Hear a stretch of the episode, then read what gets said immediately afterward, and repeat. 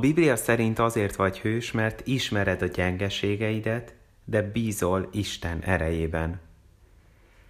A legtöbb szempontból Mózes volt Izrael népe történetének legjobb vezetője. Több mint egy millió izraelitát kivezetett az egyiptomi rabszolgaságból. Átvitte őket a vörös tengeren, 40 éven keresztül vezette őket a pusztában, míg nem új helyet talált nekik.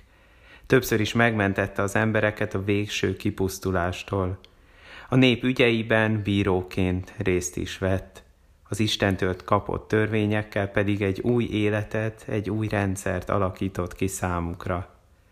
Mózes mégse így beszélt önmagáról korábban. Amikor Isten elhívta Mózest erre a feladatra, ő nem igazán ugrott rögtön, hogy azt teljesítse. Igazából előhozott mindenfajta elképzelhető kifogást. Ki vagyok én? kérdezte. Mózes első kifogása az volt, hogy ő egy senki, és senki nem fog hallgatni rá, főleg nem a magát istenítő fáraó. Nem vagyok jó beszélő, mondta. Vagyis nem egy képzett előadó. Miért kéne pont neki felszólalnia? Uram, küldj valaki mást, mondta ezt is. Egyszerűen csak nem akart ő menni. Isten igazából nem válaszolta meg minden ellenvetését, csak az érdekelte, hogy Mózes elindul-e vagy sem. És végül Mózes nagy nehezen, a bátyát segítségül hívva, de elindult. Mindenféle későbbi sikerei ellenére Mózes egy gyenge, félénk, már-már megvetni valóan menekülő emberként kezdte. Ez elég jó hír számunkra.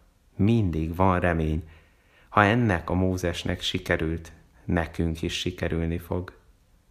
Tudod, amikor Isten hősöket keres, amikor keres embereket, akik megvalósítják majd az ő tervét, akkor nem azért szólít meg, amiért te gondolnád azt. Nem azt keresi benned, hogy mennyire vagy már a környezeted vagy a saját szemedben hős. Nem is azt keresi benned, hogy mennyire vagy már most valamilyen lelki teljesítményekben hős.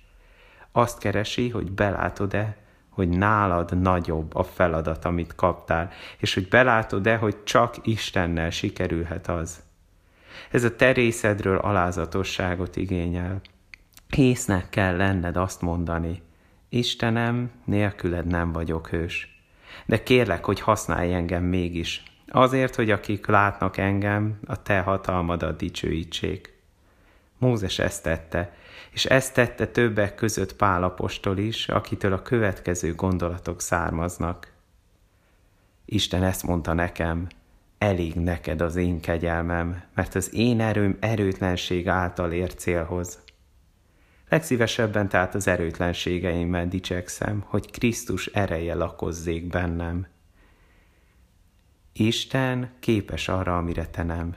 Isten általad is képes rá. Egy kis feladat a végére. Most egy percre még nem menj tovább, hanem mondd el Istennek, milyen gyengeségeid vannak, és kért, hogy ezek ellenére használjon az ő erősségei szerint.